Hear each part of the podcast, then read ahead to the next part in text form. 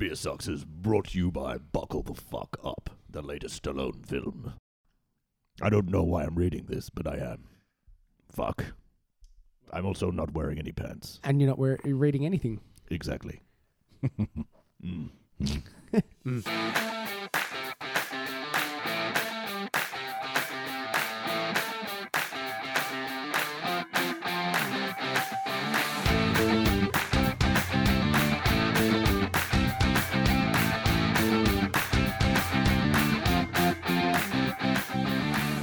it is 6.30. We've been here for two hours. We Yes. haven't laid a single... Word.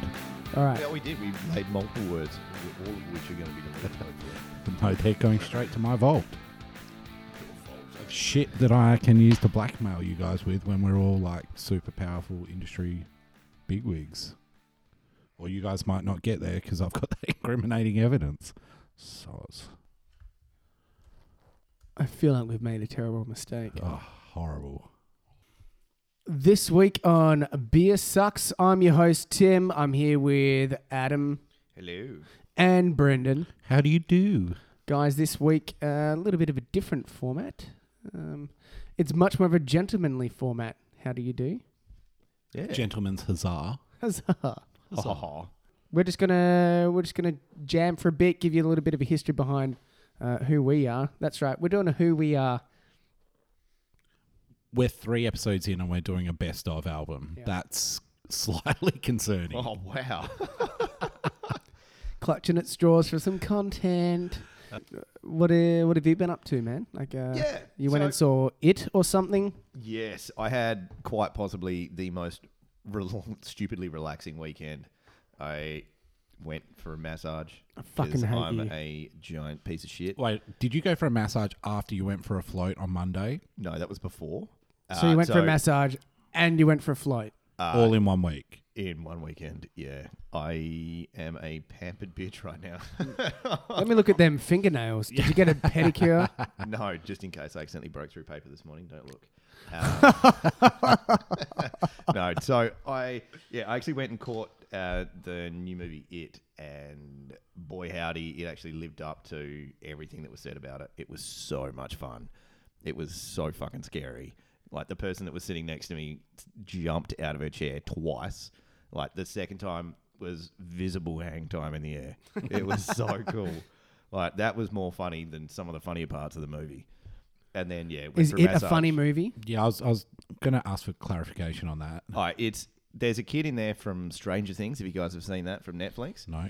um, oh, are No. you fucking serious, man? No. I, What, I, what do you do? I don't watch Twin Peaks. I don't watch Oh. Stranger Things. Oh Yeah. man, if anybody out there has finished Twin Peaks, it's been it's We're not nearly been gonna two- wait have- wait wait. It's been nearly been two weeks Oh. since DM, the end of it. DM Adam on the fucking. D fucking group DM page. me. I want to talk some shit. What the fuck happened? you want to talk some shit? You want to talk some shit? We're not. We're not Call doing, me. We're not, we're not doing that. We're not having that as part of the No, segment. no, no. No. Hit me up at Hot Richard on Instagram. I want to talk some shit about Twin Peaks, man. Wow. Like, oh, nobody. Wait, aren't fucking there aren't there listens like to whole this. communities for that? I don't think you need to do that on Yeah, a podcast. you I'm on. shouldn't- I'm on Reddit. R Twin Peaks every Of day. course you are, because it's the most hipster fucking place you could talk about it. No, it's the only place I can find people to talk about this shit. Because you guys are in a little world of your own. Like, just stay there. Don't bring this out into our world, man. Oh man. Oh, that that's really interesting because it went out into a different world at the end. Of Oh my god, I don't care. I don't care. If you do like Twin Peaks, don't hit us up. Oh Ever. no, please do. Uh, just put it in the subject line as yeah for me, and we're good to go. Uh, yeah. So I actually yeah went to the movie and then And had a laughed a lot massage. by the sounds of it. Oh man, there's so much funny scenes. Um, So even much there's, funny like, scenes. So much funny scene. Except yeah, you do see a little boy get his arm eaten off. Uh, that wasn't quite funny. Spoiler alert. Ah, you you know there's going to be some horrible shit. Apart from the yeah supposed scene that was in the book, except Can deleted we We're not- film. No. No. No, because nobody wants to talk about that. Nobody had to Stop fucking going. read that shit. Stop going down there. Oh, Stephen King went there, and I still don't fucking know why. Um, and Yeah. then yeah, obviously after that needed some extra relaxation, so went for a float, man. I So- and locked myself in an isolation. I'm jealous. tank. I've actually wanted to do this for about seven years. I've now. never I've just wanted never done to. it. I've never Really? wanted because I've got I've got very active. I need stimulation. You know, I'm I'm a like borderline ADHD. So I'd be sitting in No, there. I I'd be sitting in there that. going. I'd be sitting in there going Splish splash. bored, I'm taking the bored. bath. I'm bored. I'm bored. I'm bored. You Oh know? man, Maybe you're the kind of person that needs it the most. then. Yeah, exactly, man. Oh, that's a drink. Anyway, Brendan, did you get up into cool relaxation mode, or did you just pretty much have Hecker's weekend? Oh, it was heckin' cool. Um, look, my weekend re- revolved around uh, Oh, beer, heckin'. chilling out, uh, and the football. To be nice, honest, nice.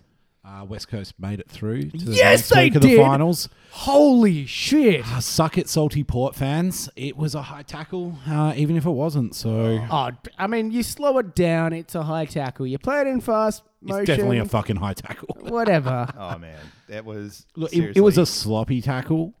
So whether whether the shrug was there, which clearly was, but if you lay a fucking sloppy tackle I'm like sorry. that, you if, you, deserve if you're to gonna, pinged. I gonna- if you're gonna lay a tackle like at the top of a shoulder, yeah, what do you think's gonna happen? stick your tackle. That arm's gonna That doesn't happen. end up around the neck. fucking salty port. fa- God. No, do you actually know what my favorite part was? It wasn't the when salty. he scored the goal. No, no, better, better, and it's lasted for like a week. It wasn't the salty Port fans; it was the salty fucking Dockers fans, of which I know we can. You know, we have a few, so suck it. Well, Not all of them. Let's not a of create. them- let's not create a divide. Then. Oh no, no, I'm, I'm down No for way, that. man. Um, It's look, look, there was a lot of Dockers fans who were stoked that we made it through. It was obviously the game of the round. Oh, and, and it Like, was by that far. game was It was so holy intense. shit. It was brown underpants time the whole time because, like, if you weren't wearing the brown pants, you were afterwards because that last quarter was so nail biting. It was mental, Yeah. man. I mean, I know what you're saying, but just for the record, I don't own any brown pants. What? So That's what my weekend was. Did a little bit of barbecuing, as I happen to do, semi regularly, I guess you'd call it. Yeah, and you semi regularly send me texts of all this fucking amazing hot meat, and I'm not eating any of it. yeah, Killing me. I mean, I do that to a lot of people. I'm just trying to inspire. it's not really Inspire. inspire. It's more like No, you're just shitting me yeah, right off. especially you when you do it like when I'm at work and I'm out. It's 10 a.m. in the morning. The last thing I actually want to think about is succulent meat, and there you are. Just what are you doing? Yeah, yeah. uh, check this out. This is what I did on the weekend. Like you've stored them up. You've stored them up to send it to me whilst we're out working. Yeah, isn't that how you do it? Hey, look, my weekend was this.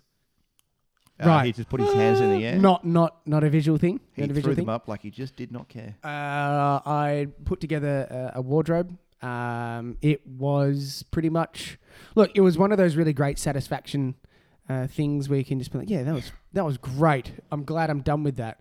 But seriously, I'd spent 14 hours with my hands up in the air, holding about 20 kilos for 14 hours. It was pretty much hell.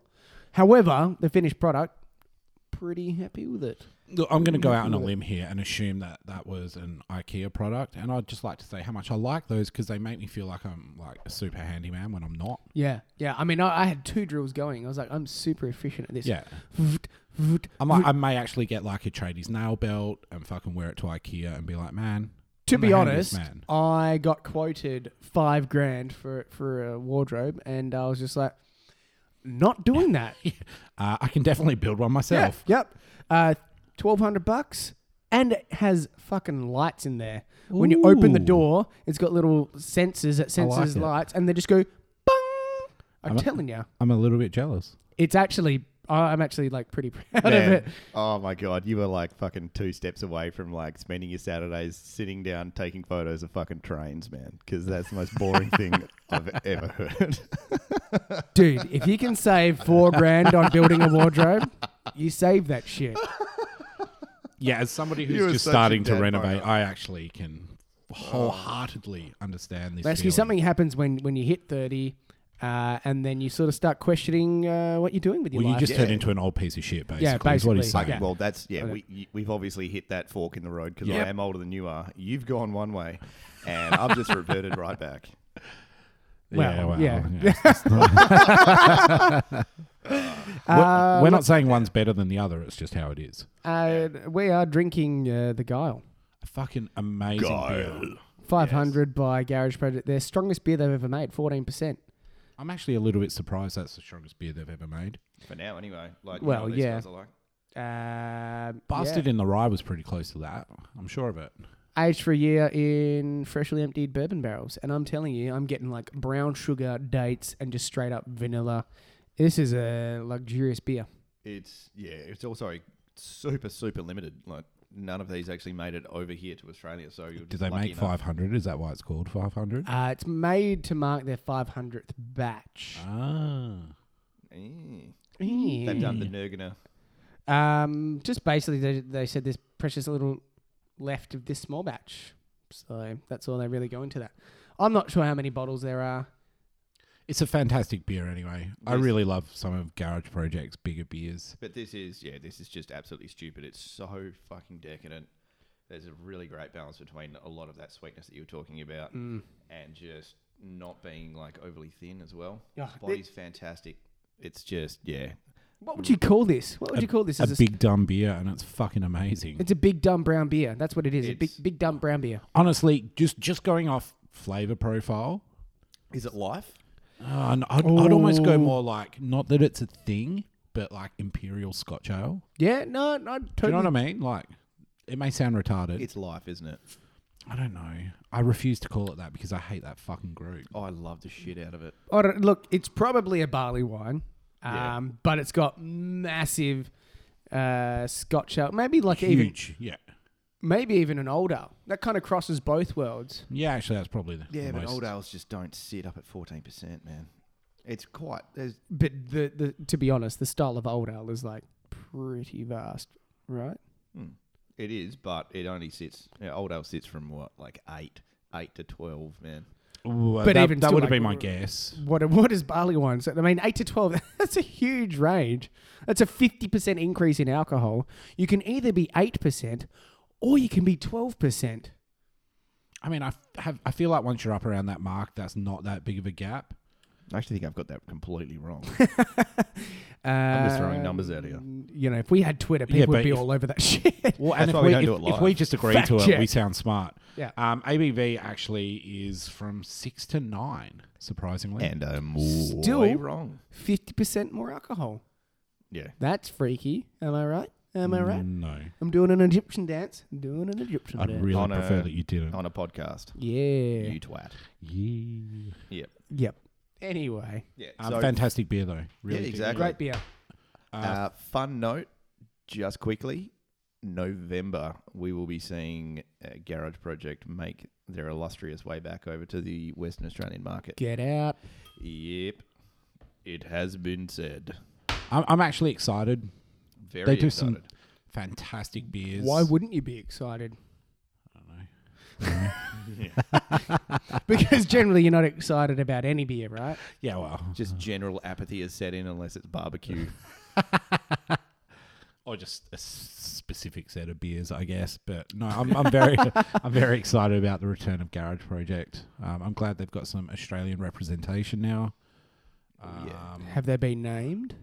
Not for WA, but Hmm. their no, there is no. Victorian counterpart. There's no WA state representative for the moment. There probably won't be now for potentially the next six months. That's probably not a bad thing because they need to re, not re-establish, but I think supply will still be an issue for them. Yeah. Um, Yeah, exactly. So they don't need a full time no, Yeah, guy on the ground here. because they will. They, they can hit up their, they can hit up their their normal guys. You know. Yeah. So keep keep an eye out, normal guys. You'll get Garage Project in November.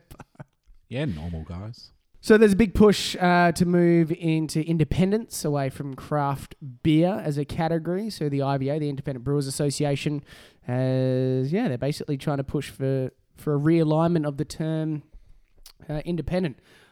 I know when I go out shopping, I try and shop as independent as I can because I like to support local businesses. I'd like to know where my dollars are going, and I think that the community sort of heading down that that same path.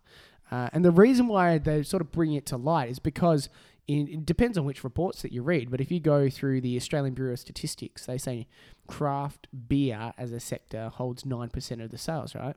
But if you use the Independent Brewers Association, they actually account for only 3% of all total produced, of all beer produced. So that means you've got a 6% gap there that isn't being produced by independent brewers, which I think is a pretty important thing that we sort of take a step and sort of realize what independent brewers do for the industry, you know?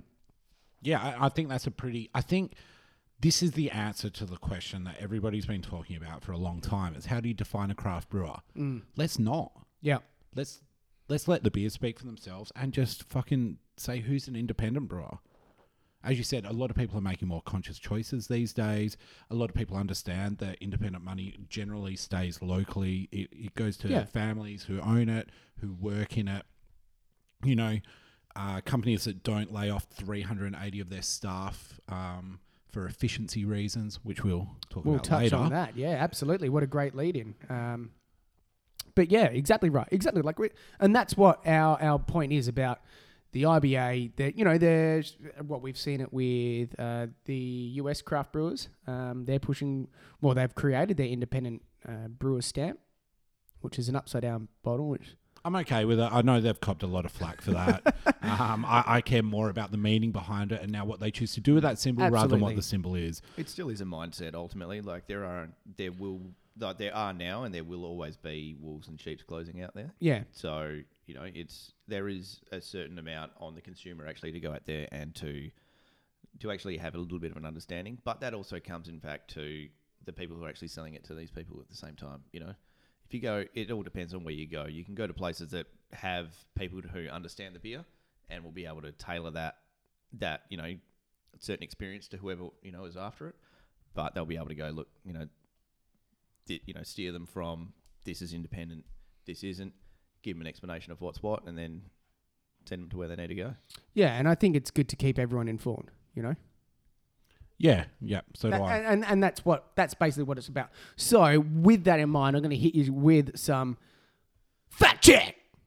Oh, wait, that was meant to be way cooler, but I didn't have anything Yeah, ready. we, we had no reverb No. button ready on the go. well, I mean, fact Oh, check's We still don't have really. one of those buttons yet. So, Ah, is that why your voice cracked like a prepubescent teenager? Uh, yes. Oh, I'm sorry, sir. So the reason why it's so so important, uh, so, so in poignant, so important. Look, Toyota Brewers uh, has increased tenfold since 2006 to 2016. We started with 30.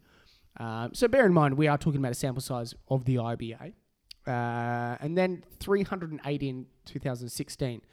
Whilst these businesses only uh, responsible for three percent, and we're talking production volume, okay? We're not talking about uh, sales volume. We're talking production volume, three percent, but they employ 73 percent uh, of all workers in the industry. wow, okay, I didn't know that. 73 percent. That gives my argument so much more credence. Exactly. Really? yeah, yeah. So that's what I mean. You know, you're you're we're only representing three percent of a produced market, yet we employ seventy three percent of those who work in it, and they also support ninety five percent of all businesses in the sector. So we're talking about hops, we're talking about malt, we're talking about even to the point of distribution, uh, distributors and logistics in the in in there as well. So you know, there's we're touching a lot of people. That sounds wrong. Which I mean, it sounds good as well, but um, we're influencing a lot of people. We're employing a lot of people, and that's that's what I think.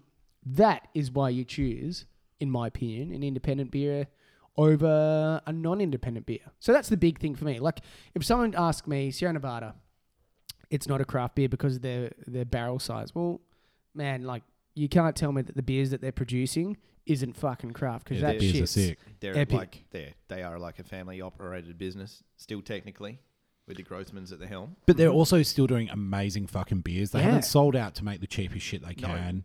Even what still what they're doing. Um, recently had a chat with Charlie Bamforth at the uh, dinner here in Perth, and he was still saying regarding um, Ken Grossman that he is just an absolute stickler for um, like shelf life and and and whatnot. So he's saying that he will go to the ends of the earth to try and eliminate whatever he can in terms of you know um, uh, in terms of you know not infection or anything because those guys don't really suffer a whole lot of that shit.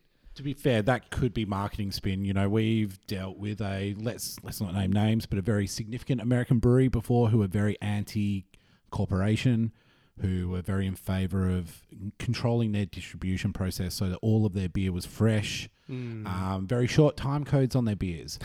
Yet when they got Australian distribution, they're like, "Oh, hey, our beers are actually good for like three times as long." I think it was only double. No, but- it was another nine uh, months. yeah, which is fucking ridiculous. So, do you believe in what you say, or is Yeah. it just you believe in what you say till the dollars come in, or do you just believe in what you say because that was the best thing to say at the time? Look, I think we probably going down a hole that we can't fully explore because I'm- there's I'm- there's I'm, I'm hours fucking- worth of I'm perfectly conversation. fine with going down that hole though because I bought into that. As- I bought into it, man, and I gave them my money, and I loved their fucking beers, and I went to their dinners, and I paid ridiculous amounts to support them, and their beers were better when they were coming over grey.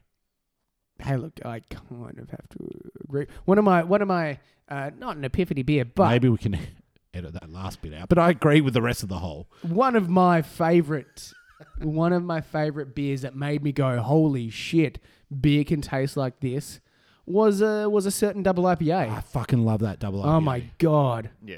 When And- that first came to Australia, I don't think anyone was fully prepared for I don't think we'd ever ever seen anything like that before. I, I certainly hadn't. Look, it you know- was a very pinnacle moment for me, a To be honest- revelation. To be honest, what you guys are actually, what you guys had then compared to what it actually is like at the source is completely different.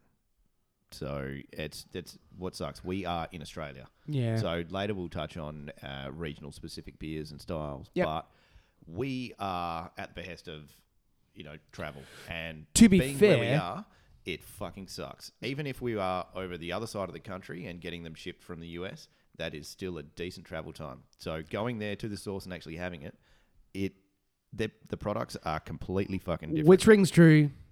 Fresh is best. Um, just to give you some more information, in Australia, we are the highest excised in the world, which I don't think comes to any surprise. no shit. No, no, sorry, we're actually the third. I was going to say, but lie. we're not the highest. Oh, We're not it- the highest. Is it Norway? Uh, it's, it's somewhere in European Scandinavia. countries like Yeah. that, yeah. I think one's Turkey. Where it's actually cheaper Wow, to get no, on. that doesn't sound Or right. Turkey's fourth or fifth. Yeah, Wow, Turkey okay. surprised me. We're actually more excised than Korea, which surprised me. Yeah, I, my partner was telling me she um, was traveling over in Europe, and it's actually cheaper from one part of Europe to actually get on a ferry, buy a ticket to the ferry, travel out to the other, s- like over this river to another country, buy the booze there, and then get back on the ferry and go back. Than That buying sounds it like- actually in that country. It sounds like some Lipzig shit. Lipzig? No. Uh, is that a Twin Peaks sort of reverse No. speech thing? No, No. What, Leipzig. no, it definitely wasn't. Leipzig, yeah. Uh, anyway, um, basically, I'm going back Here's to a- Twin Peaks whenever I can. eh? here's a rule of thumb, and bear in mind this is only a rule of thumb because once you go over 4.9%, uh, taxation is linear. Beyond there, you've got tax breaks at um, 3.5% and even lower at 2.9 or 2.8% for light beers. So per standard drink, um, rule of thumb, we pay 54 cents in excise. So if you drink a a double IPA, for instance, and it's and it's eight percent or eight point eight percent in a certain sized half liter can, that sits around about three standard drinks. Um, you know, you're paying a dollar, you know, a dollar sixty in excise plus GST on that. So you're paying at least uh, two dollars, two dollars fifty to the government just in tax. So just bear that in mind. Rule of thumb: fifty-four cents per standard drink. Uh, also, out of the latest IBA report, is draft beer is at forty-five percent versus pack beer for fifty-five percent. Why is that so poignant? What was recently the controversial decision from the ACCC that tap contracts weren't stifling?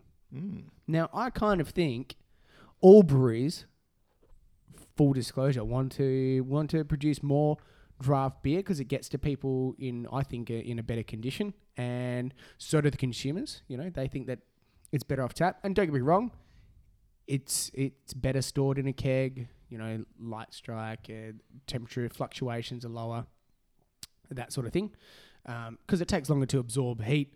It takes longer to emit heat, obviously. Um, but yeah, forty-five percent is is through draft beer. Those were just some some poignant things. IBA three percent of total production, but employs seventy-three percent of employees, and I think that that is the biggest thing. But some recent news just came out, didn't it? About a certain fucking huge conglomerate doing the exact opposite of that. Yeah, and this is a company I don't mind calling out, to be honest, due to certain business practices of theirs. Uh, so AB InBev have recently laid off, I think it was approximately 380 of their staff. Uh, they were all the high end staff. So the high end basically look after all of AB InBev's uh, acquired craft breweries. It's pretty tough, mate. That's a that's a lot of a lot of good people. Even though they are working for the devil, they're still good people. So Oh, some of them might not have been, but sold. Look, I mean, um, look, look, it, it is depressing, and I think it's it kind of gives a little bit of uh, credence to the argument a lot of people make when they get upset about big corporations buying their favorite breweries. You know, the 380 employees from the high end division, that's 90% of their nationwide sales force, um, which is just. whoa. Yeah. Now, that's just for the high end. That's not AB InBev, who obviously, I think they employ 13,000 or But bear in mind that 380 it, that their high end is is representing the craft beer theoretically representing the craft beer sector that they so you know hold and, and say hey look we're not trying to fuck over the craft beer industry Yeah, well, exactly, and that's and that's that's the worry. Um, that's what we've all been worried about. That's that's the kind of things people have said. You know, these are the kinds of things that just happen when multinational corporations buy out your favorite local brewery. Um, but I think a lot of people have been quick to make fun of people that you know are passionate like that, maybe a little bit ignorant to the real world workings of business and beer and industry. Um, but I, I guess AB InBev just try and justify it by saying they're rethinking their business model. Um, they're doing it to center more on efficiency. But craft beer's never been about efficiency. and it's Ever. taking it right out of the so the high end the high end group is, is the representative of the craft brewery so it's it's literally the opposite of what they've been trying to say Yeah, which is shit it, it, it really is shit. Um, Look, to put that into perspective, in in Australia, um, according according to that that data that I that I obtained, two thousand seven hundred and eighty people are employed directly in the craft beer industry in Australia through independent uh, breweries. So three hundred and eighty would be what nearly fifteen percent of all employees just removed from the industry. yeah, it's a large chunk of people. That's so heavy. and It just really just is. done for efficiency. You know, not done because they're not making money. It's just because we can do this. We're not making. we can streamline money. this now because we can have one sales force handle all ten of these breweries we've now acquired. which is when you look at the big picture of things, which is why a lot of people are really frightened about all of these buyouts. Because if this is how they're going to treat the people that are actually working within that company in the first place, what are they going to be doing to these other subsidiaries that they've just started to purchase? Yeah. It is a really scary thing. Well, it, it's the business just model. cannibal- And do do you think that we're going to start to see the breweries that they've purchased? Do you think they're going to just start shutting them down? Because the same thing happened i- in whiskey in Scotland. Yep. They started to shut down non-performing distilleries. Far out. Well, I think it's happened in beer before This- as well. But With I'm pretty sure exactly with this same brand, um, it's not it's not just something that could potentially happen. It's actually well known that there were large buyouts in the past with big beer, and it just ends up ending up in cannibalizing that product, and away it goes, and things just keep moving forward. Mm-hmm. and I, I think the thing that we need to be concerned about is this is how we ended up with fucking light lagers dominating the market in the first place. After the Second World War, Yeah, people just went to all these light beers because they're the cheapest, it was quickest, cheap, high tax after the war, recouping money. Let's make Yeah. them as cheap as we can, as efficient. I, I did that in quotation marks. As Efficient possible. slash adjuncty. And we, um, we just end up with the cheapest beers they can ever produce. And I know all of my favorite beers, if they, if efficiency and cost were in the forethought of the beers they made, I wouldn't be in craft beer. no, and, and we know that they're not. Given that, The beers that they make. well, and also given that excise as a as a pure example, excise above five percent, I said is linear. You know, so it's six percent. It's a it's a linear increase. If a beer's double that, it's a linear increase. Yeah. You know, they they're thinking about how the style represents that ABV. They're thinking about obviously the amount of hops. You know, you're using shitloads of hops in really good West Coast IPAs nowadays. You know, you're not just using a little bit of hops for bittering. Yeah, and and that means you know you're obviously making less money on those, but people enjoy them so much. So that's what beer is. It's meant to be fun. It's meant to be enjoyable. You know, once you start putting cost at the forefront, it all just turns into a big piece of shit. It is terror. You know, it's, you go back through the history of beer from, you know, from its beginnings to all the way past the First and Second World War, and it just, you know, it's this giant awakening of this, you know, this huge beast, mm-hmm. and then you just see it pretty much get fucking crumbled down to just the lowest piece of shit within thirty years. It's just, it's horrible, and you know that that could potentially happen again. It could potentially happen, but hopefully it fucking doesn't. And hopefully we have producers that keep evolving and doing cool shit, like making the kinds of beers that we're going to talk about today. Dude, being, it- being New England IPAs, you can't make those for as cheap as possible. And it's cool to see them going out and doing these styles of beers, Mm. evolving, pushing the boundaries. I mean, I've been a bit of a, a critic of New England's before I tried some really good ones. And now I'm fucking all about it. About it. Uh, um, but it's really cool. So, as depressing as it can be, we've got people out there doing fucking cool shit like this. Oh yeah, revolutionizing stuff. This is probably one of the. Fir- this is the earliest example of uh, uh, the latest example of a brand new style coming out into the industry. I'd say. Brand new. Yeah, Oh, most definitely. Yeah. Definitely the one that's made the most noise. Yeah. brand, brand, brand new. Brand anyway. brand new, like it's Like, created. So we're not talking It's an about offshoot. gozers. It's still Yeah. technically an offshoot. Yeah, gozers, you know, from years and years Yeah. past, where all of a sudden this is still technically now uh, the BJCP rules it uh, the IPA specialty, but it's it's still yeah something new to a existing style. Man, look, what what I would like it to see is it actually become its own style. Just call it a New England ale or something. Call it whatever you want. It deserves to be its own style. It's so far different to well, it's not know, designed to be. traditional IPAs. Yeah, it's not designed to be like this It's bitter. bitter. Yeah, yeah, Yeah. and that's actually pretty much one of the main uh, denominators of, of, what an. IPA is. yeah. So so once you take that out, I think it deserves to be its own style. Um, It's probably closer to an XPA. yeah, definitely. In fact, it. I'll Oh, go as yeah, far as that's the say style. Yeah, still yep, not even there. because not not an added in, not an added in category. New. So I think we'll take just a bit of a quick break, and then we'll start opening up a couple of these beauties that we've got sitting in front of us, and then Yep. we'll kick back onto it. Fucking sick. Awesome. See you in a minute.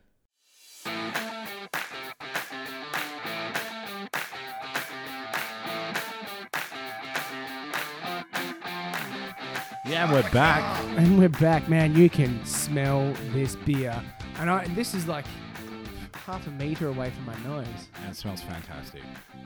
And this this is what happens when I'm still pouring beers and Tim's like, start the fucking recording. This beer is too we need damn to, good. we need to capture record everything. this live. Yeah. Man, this is like, the boy watch. like orange and mango. Just All right. this so, probably isn't that entertaining. all All right, of so this is sniffing. this is ab- absolutely horrible uh, internet radio. So right now, what we're actually drinking is the brand new release from Modus Operandi. It is the Gadzooks IPA, coming in at 6.3%. It's a New England style IPA brewed in the name of scientific discovery. So that is all the info that I've actually got from these. So fingers crossed, I'll try and get some information out of Dennis when he comes over in the next week. yeah, they're coming over here, aren't they? They are. So Are, are they going to be over here? Uh, Beer and Beef is next weekend. Are they going to be over here for that? The Yep. Beer and Beef Festival, yeah, that, uh, potentially both Dennis and Grant, the I think he's the owner operator, will be over. Um, luckily enough, I will be getting a chance to catch up with both of those guys, and really want to be able to just yeah chew the fat with Dennis and try and get get some secrets out of him. Well- for Well, they're these making beers. some fantastic beers. Aside from Everything that these guys are releasing right Yeah. now, they are like Mugatu. It is just you could take a shit So in some hot right alfoil, now. put some fucking yeah fish hooks on it, and sell it to the queen as earrings. What? That's not an analogy at all. Yeah, it is. No, it's not. I think in Adam's world it is, so we'll just go with it. I was going to let it slide personally. We raised earlier uh, refrigerated transport uh, and how expensive it is. These guys exclusively operate in the fridge world. yeah, But that's the jam. Like this is where we're coming to with with beers such as this style. So New England IPAs are extremely volatile beers. They do have a They hate being uh, upset. they yeah they have a metric fuck ton worth of hops in them. So a lot of excess protein, a lot of extra hops. some serious, serious dry hopping like regimes in these, so they are really volatile. So any sort of heat, any sort of excess sort of transport or whatnot is not good for them. So, um, seeing these come over in it, like I think this. So Gadzooks was the the older of the two that we've actually got in front of us.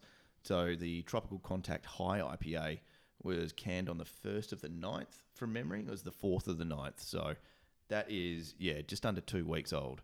So that is as fresh as we're going to get here in Western Australia.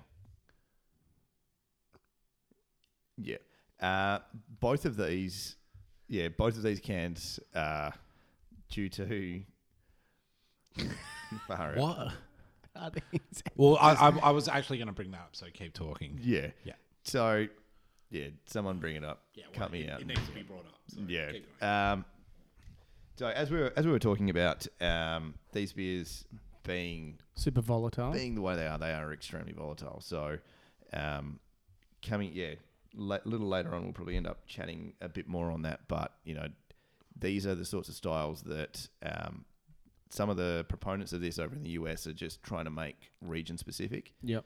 So l- l- limiting a lot of the um, the stretch of them. So you can only get them within a certain period, a certain you know certain distance, and only for a certain amount of time before they actually start. Well, to be honest, they're going to sell out anyway. So you know, like they have extremely extremely limited batch codes on them, like a month.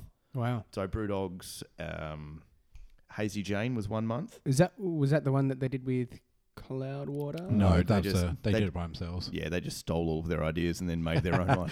To be fair, it was fucking fantastic. Oh, did you end up getting Yeah, a try I- one? I got to try one. The um, guys down at Baby Mammoth split one with me, which was awesome. Nice. Um, and Shout while- out Baby Mammoth. Love those guys. Um, anyway, while while I think you know because these beers are so volatile, and Modus are doing a fantastic job of having a fully cold chain uh, delivered. Uh, point needs to be made that we're also paying for that. These beers are quite expensive. I mean, we're happy to pay it because we understand beer and Yeah. understand how good that is for the beer and the style. But I mean, they're not fucking cheap cans. But w- yeah, I mean, like we we're we're an educated area, and our job is to try and educate you guys. You know, letting you know why these are expensive.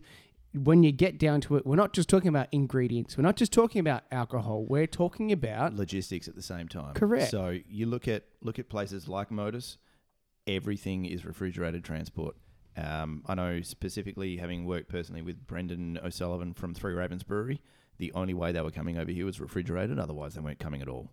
So that's you know it's a big thing. So you're looking at you know it's hundreds upon hundreds of dollars to send over a pallet from Melbourne, and that's just a single pallet. Yeah. So you know that money isn't going just you know just being cut off somewhere else. That's going into the product as well. it's well. four hundred and fifty to Yeah, I was- five yeah, I was gonna say It's closer to five hundred than hundreds and hundreds. Yeah. It's, it's a So, yeah, I, I amount of money. to ex- like put the exact figure on there, but it is hundreds and hundreds. It's lots. I Of dollars. mean, that, that's I- I- adding. That's adding like depending on how big the pallet is. That's adding like an extra five to look- ten dollars a case. You're looking at nearly double the cost of a standard pallet.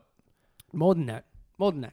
Yeah, Yeah. so look, the, it really isn't cheap, but at the end of the day, you just know by paying that extra cash, you're going to be getting the product at the best, yeah. the This best is sort of why. state it's going This to be is why. in And- and- after those couple of weeks. Sorry, and, and look, these guys choose who stocks their beers because because they want to make sure that the beers are stored correctly at the other end as well. Which you, you've got to sort of go, not sort of. You have to respect. Yeah, that. you've that's, got that's to. pretty much the an- antithesis of everything we discussed earlier. With certain companies trying to do everything cheaper, more streamlined, Yeah. more efficient. And these guys like, fuck it, we're going to ask you to pay 12 $14, whatever it is for a big can. was gonna say- However, this beer is fucking amazing and we've looked after it and we're getting it to you as good as we can. Uh, you have to respect that, man. I'm more than happy to pay for it when the beer drinks like this. So but bear in mind, they're not asking you to pay that. That's just how much it costs to come in. Like, it, and that's the big thing for me. yeah, well, that's yeah, probably a good point to make. Yeah. Uh, so let's talk a little bit more about the style. Let's get into it. All right, so there will be a certain amount of nerding out happening right now. So uh, the style itself is yeah an offshoot of just yeah standard American IPA style. So uh, starting way back in the day, uh, I think it was 2004 was the first ever batch of Heady Topper that was made in the Alchemist Brew Pub.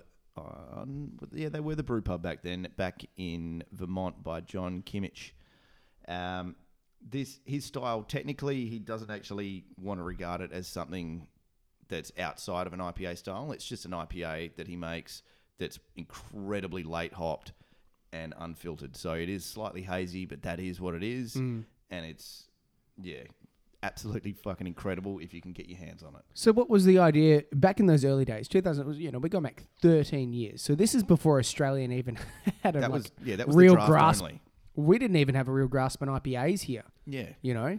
So what what was his uh, intention 13 years ago? Uh, being unfiltered, like that was just in, to make it an incredibly balanced IPA. So you know, it's not overly bitter, but it's going to be absolutely fucking crushable. Uh, which you know, to be honest, when you're looking at beers such as um, Russian River's Pliny the Elder, again, if you put that blind in a glass for someone over over here in Australia and they just had it, they'd drink it and be like, "Oh yeah, that's a good beer," but they're Yeah. not going to be you know shitting themselves over you know what's quite possibly one of the best beers in the world. yeah, It is that beer is a treat as to balance. Everything about that beer is fantastic yeah, yeah. in balance, and to be honest, that's what we got with Heady Topper when we were lucky enough to have someone send it over recently. So Mm. Well, I wasn't that lucky, but that's all right. yeah, sorry, mate. yeah, uh, that was one of the best days of my life. Though. So we're seeing this unfiltered um, in in Gadzooks, right? Yep.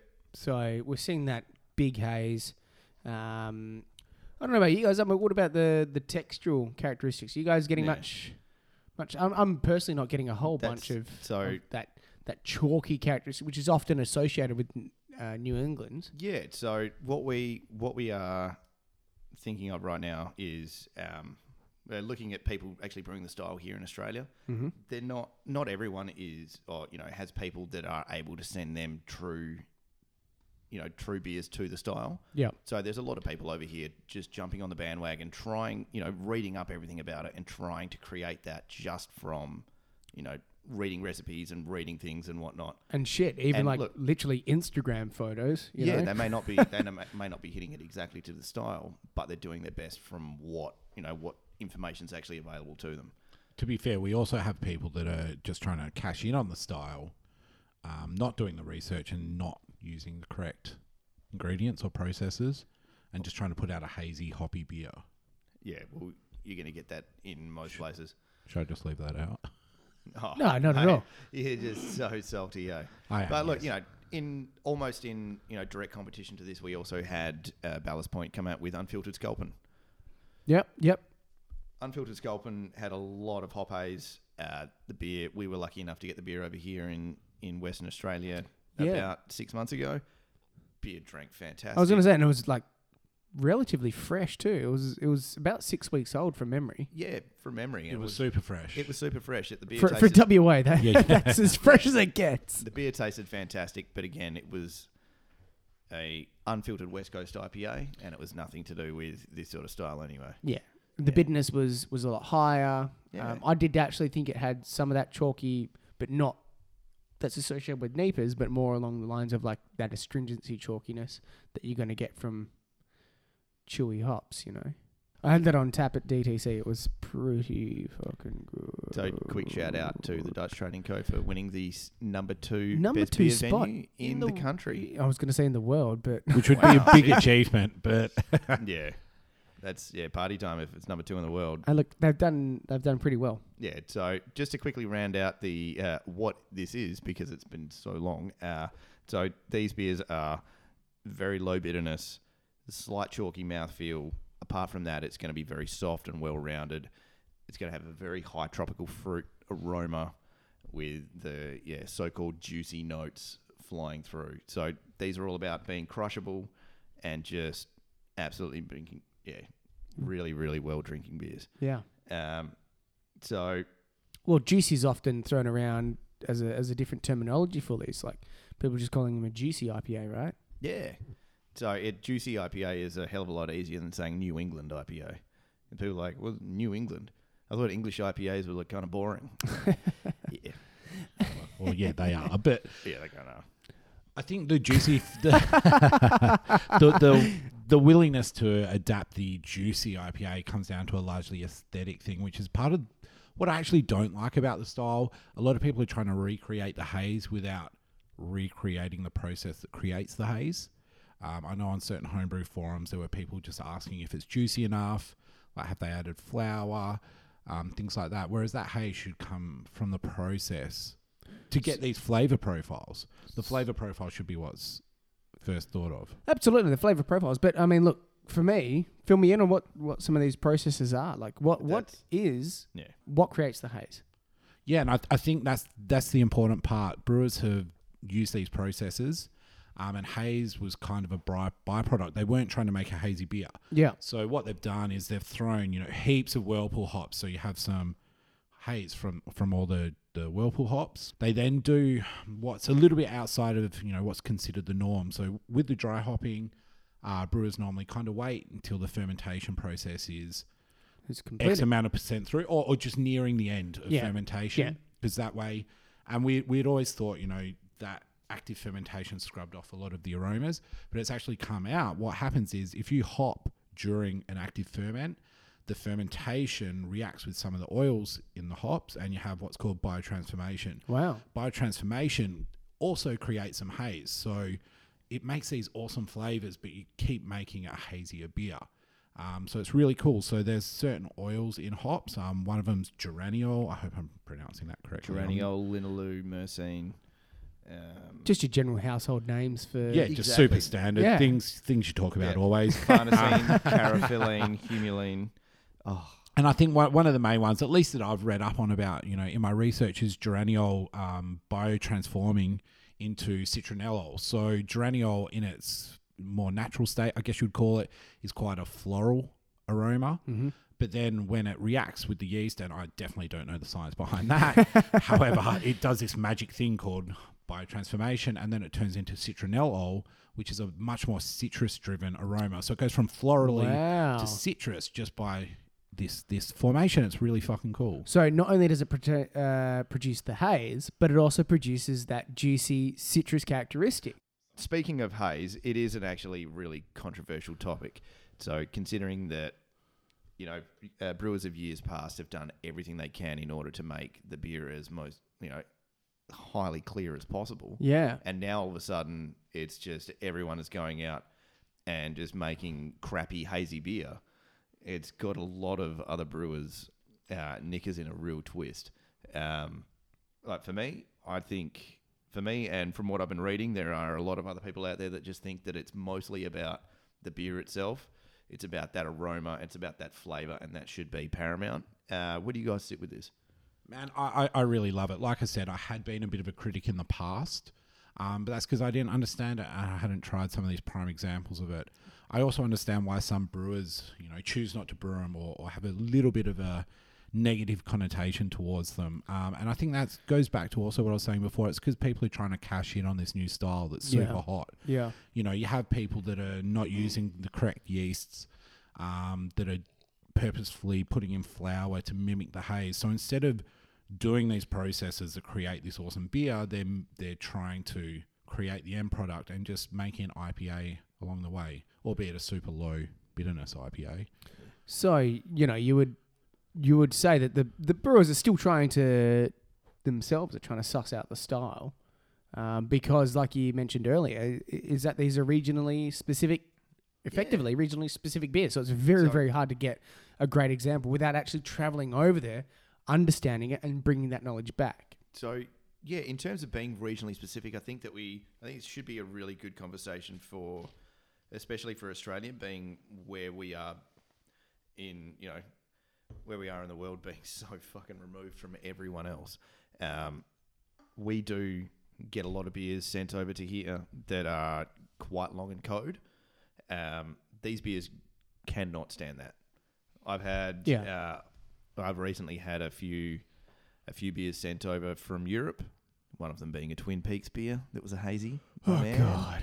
Yeah, every chance I get. Please don't. We're back to the red room. Yeah. Fuck off. Yeah, Yeah. that's not a thing, man. It is, man. It's not a thing. The man from another place. No. Tim. Yeah. no, I'm rubbing my not hands. doing it. Uh, look, Yeah. uh, so those beers, uh, you know, being sent over, they were roughly around six to seven weeks old, and they tasted fantastic. But at the end of the day, they the aroma had dropped off. Even in such a beer like this, it's dropped off just a touch, Mm. and it's quite noticeable. And the beer's just not what it should be. Um, Seven weeks for for a beer like this is like a lifetime. yeah, No, I think what's a lifetime was the first beer we had tonight. yeah. We're, and we're not going to name names on that one. but- Definitely not, but it was closer to seven months old, we believe, and we uh, drain poured it.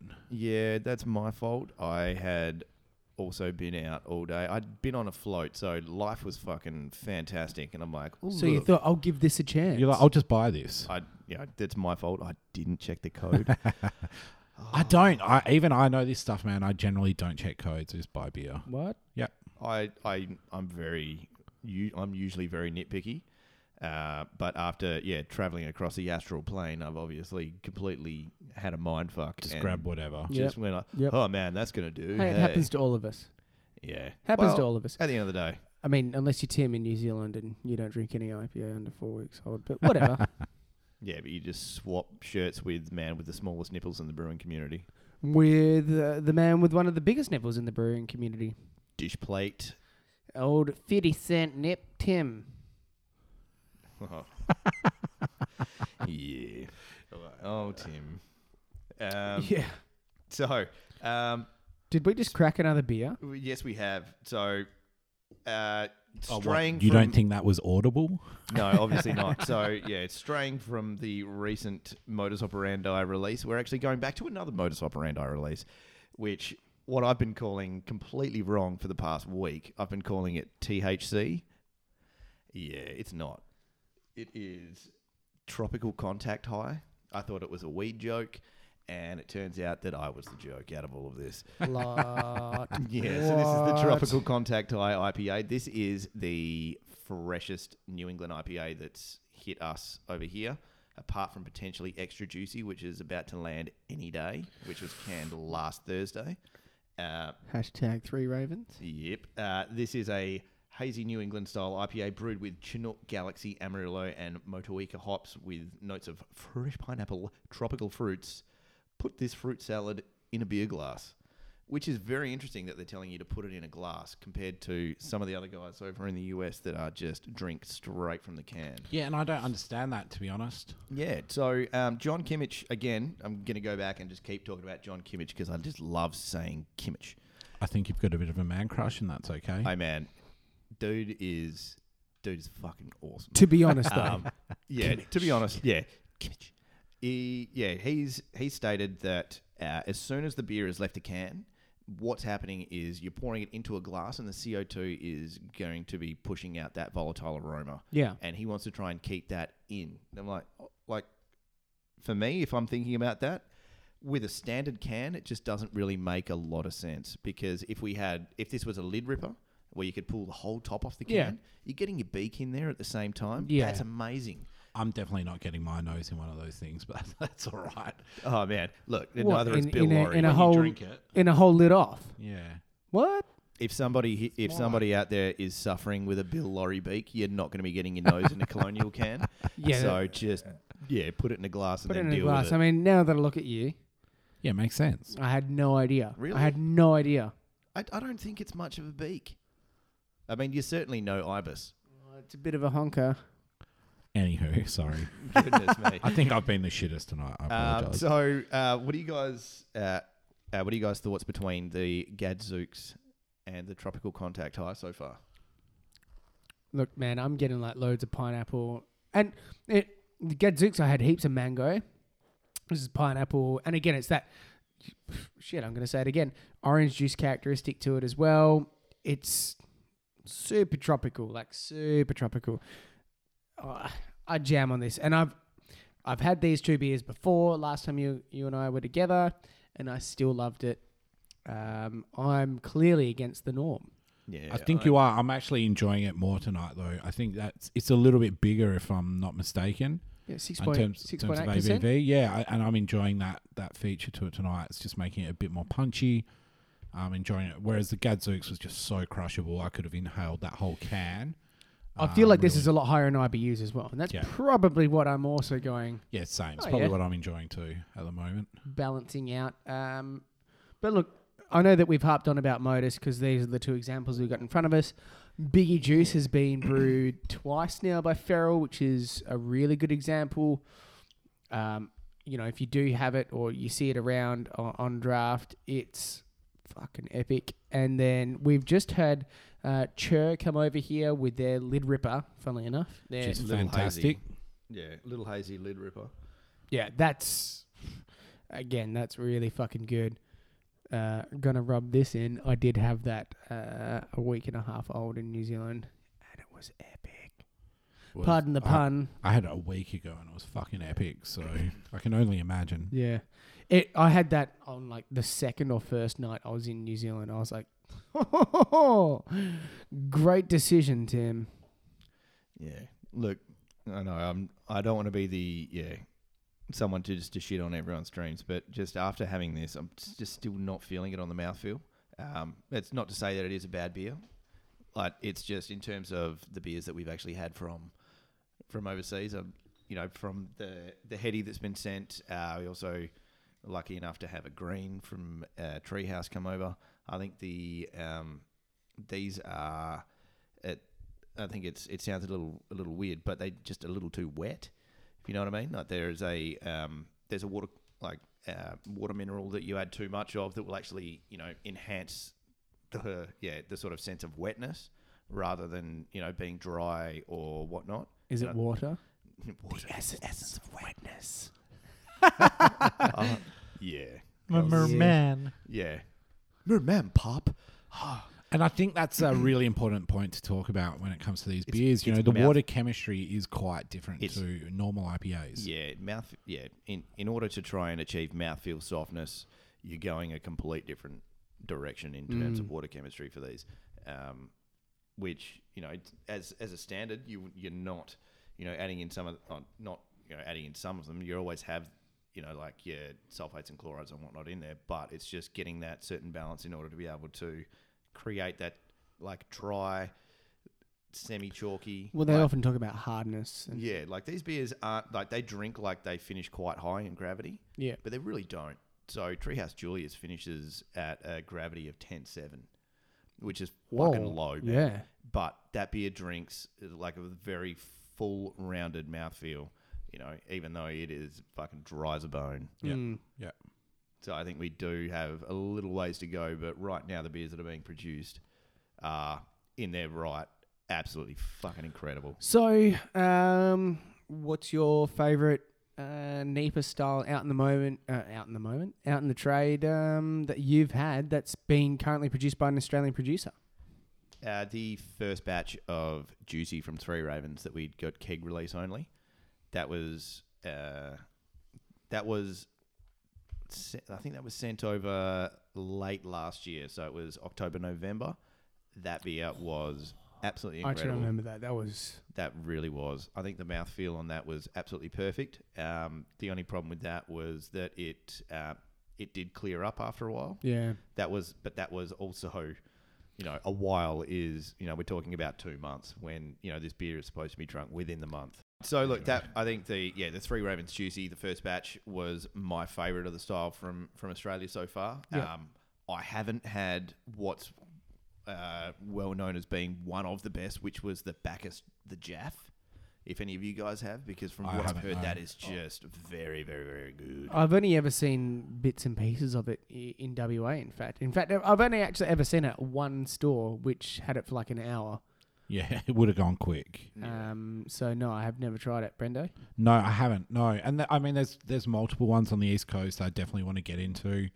Uh, you know, the Hop Nation Jedi Juice is one that people seem to be frothing over. Yeah, yeah. So, any people over on the east coast that want to send us beers, please include that in that package. I'll give you my address. I don't mind. Hit us up on the Beer Sucks Um, Network at Gmail. But also, you know, there's the Akash and Lupulin Fog that I didn't get to try at Gabs I- because there was just so much beer. But I believe I did. you did. Yeah, I yeah. did. That beer was absolutely fantastic. So the one thing that we really did want to talk about, or I wanted to talk about with in terms of these, but we've just sort of sidetracked, was the yeast.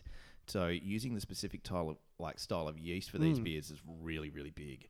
So It's I super know important. it's super important. I um I'd actually had a chance to to brew a beer with a, a brewery down south in order to you know try and make one of these styles, except that we had what was known as nearly uh, just over ninety percent mash efficiency and ended up being a double IPA. Um, yeah, we'll talk about that another time. Um, but we both us and Akasha did use the same yeast for for these beers. Yep. So it is very true to the style. It is an ex-English yeast from from memory. It is quite ester forward, so it does push out a bit of uh, bit of peach. Mm-hmm. Uh, it's low flocculation. Uh, it's mid to low flocculation. And it's mid attenuation. So it hits all of those like benchmarks for the New England IPA style. and they're super important characters to know. And that goes back to using these ingredients to create a flavor profile, and the haze is just kind of secondary. You know, you're using a lower floccul- lower flocculating yeast, um, which obviously leaves some haze that will drop out. Um, and I've heard that argument made for some of the guys who are like, "Oh, you have to drink this from the can." Um, because if they haven't, you know, dry hopped heavily or they haven't done active dry hop and they've just used an English strain which is lower flocculating, that's going to settle out. You, you give that some time in the fridge, it's going to settle out. If you pour it off, then it comes out clear, and then people are like, "Hey, man, that's not my hazy IPA." So, is this a common thing amongst hazy IPAs or, or New England IPAs that people are saying drink them from the can? I, I, no, I wouldn't call it popular. It's just that there's some really popular ones that say it, It's or maybe one of the most popular mm. ones that say it. there are there are pretty much predominantly being produced in cans. Uh, Hill Farmstead produce theirs in bottle, uh, but it, pretty much everyone else is all canned. But nobody is- else is saying to drink it. Drink I was from going the to can. say, yeah, like to drink, from directly a can. the can. No, that's uh, heady. It's heady and Focal Banger. I don't think Focal Bangers should be considered under that anyway. But I And mean, technically Heady, when, by when way. Heady has been produced since 2004. 2011 in the can. Well, okay. Yeah, after Ooh. Hurricane Irene. yeah. So they, yeah, they lost their brew pub and had a uh, production brewery down the road that didn't get hit, and from then started producing cans. So it's only been in can for six years, What was that all? but yeah, you wouldn't know it because you just can't find it. Yeah. just a couple of days. it. Um, that's awesome. I think we've covered quite a bit about it. Did you want to tell us a little bit about brewing them? I know you're pretty keen on brewing them. I I am. I've only I've only brewed two, uh, both of which were brewed with Brettanomyces. So ultimately, I'm putting myself on the back foot because uh, Brettanomyces is not going to be producing geraniol. And yeah, not and generous, it's not- so not far ger- out of the normal style. Yeah, I was going to say, like, you. We literally just talked about how much yeast was a big player in it. Sorry, no. Uh, I've I actually said geraniol, which is from the hops. Um, it doesn't produce uh, glycerol, so you know glycerol's a big proponent for mouthfeel, and uh, I've pretty much just shot myself in the foot by using yeah Brettanomyces. But the reason being, I've I've had I've had some, a lot of beers that have used really really heavy dry hop, Yep. and I do see some of them just becoming a little too much and being a little too grassy and whatnot. So either using you know the wrong combination of hops or whatnot. So I've tried to use ester forward.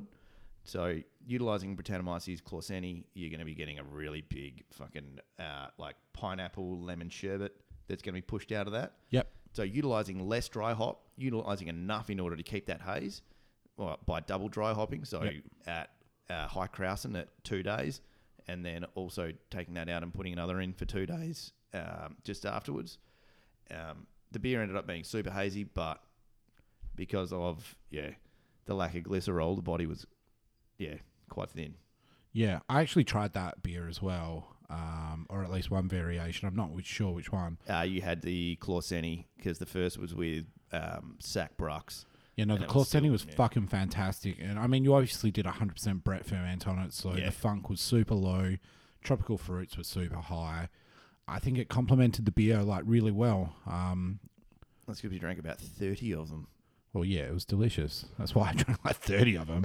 Um, but it, it, and it is interesting, and I think, you know, that's the really cool thing about this style. It's not all locked down, but there's certain there's the flavor profile there that needs to be achieved. I think, and there's different ways of achieving that. And I know, um, we both had in a conversation with uh, Joshua from over in Fourpure in the UK, who Yeah. said they don't use one of the standard yeasts in their beer, but they're achieving that flavour profile through that heavy dry hop and another of um, other means. So it, it's really interesting to see how people are doing it.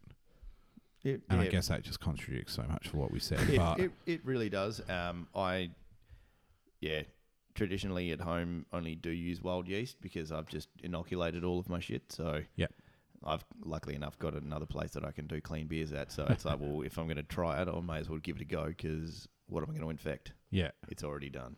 yeah, that that was fucking fantastic beer though, man. I really dug it. Ah, thanks. It was really good. Super peachy. It was just Ah, tropical, overripe. That was also uh, dry hopped with the new Bintani uh, hop Fortnight. Oh, which everybody's frothing on at the Everybody is just peeling it back to that. and I 'cause haven't it's seen a sensational. great deal out there yet in in many In trade? examples. Yeah. in trade in home brewing circles. Everybody is just absolutely frothing at the mouth over that right now. It's a fantastic blend. Uh, guys, um, I've had a great time. I've had a fantastic time. We talked some shit, drank some awesome beers. Yeah, it's been fantastic. Uh, we've gone well over time, I think, today, uh, even in just the standard recording. Not once I edit all this shit out. oh, far out. Uh, we've we've got uh, a great lineup of guests coming up. I think it's just good to have a, a relaxing time with us. You know. Yeah, see if we can do it. We Shut up, through it. guys! you totally think it was great. Yeah. All right, that's it for another week of Beer Sucks, guys. Thank you very much for listening to an hour of our complete bullshit. That's it for another week of Beer Sucks. I'm Adam. Uh, across from me, I've got Brendan. Love you. And Tim. See ya. Thanks for listening, guys. Uh, if you're very keen on what we do, follow us on Facebook, Instagram. We're also on SoundCloud, Stitcher, and iTunes. Follow us where you can. Hit us up with any questions or whatnot. And yeah, we'll catch you soon. Cheers, guys. Bye.